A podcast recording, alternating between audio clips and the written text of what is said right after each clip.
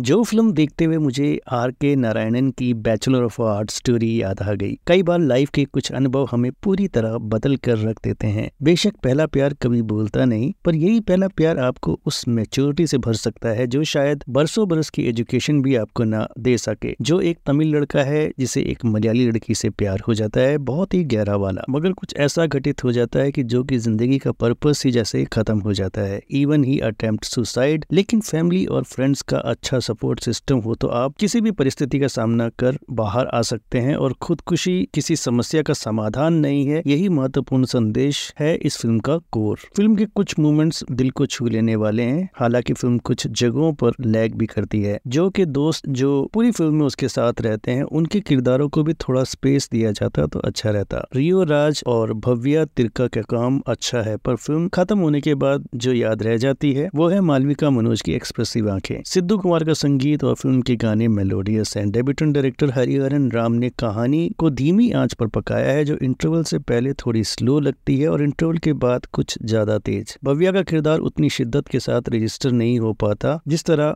मालविका का होता है फर्स्ट हाफ फिल्म का जितना ब्रिलियंट है सेकेंड हाफ उसे मैच नहीं कर पाता ओवरऑल बहुत परफेक्ट ना होने के बावजूद जो एक अच्छा संदेश देने वाली फिल्म है जिसे प्योर इंटेंशन के साथ प्रेजेंट किया गया है जो को फिल्म की बात की रेटिंग रहेगी थ्री स्टार्स की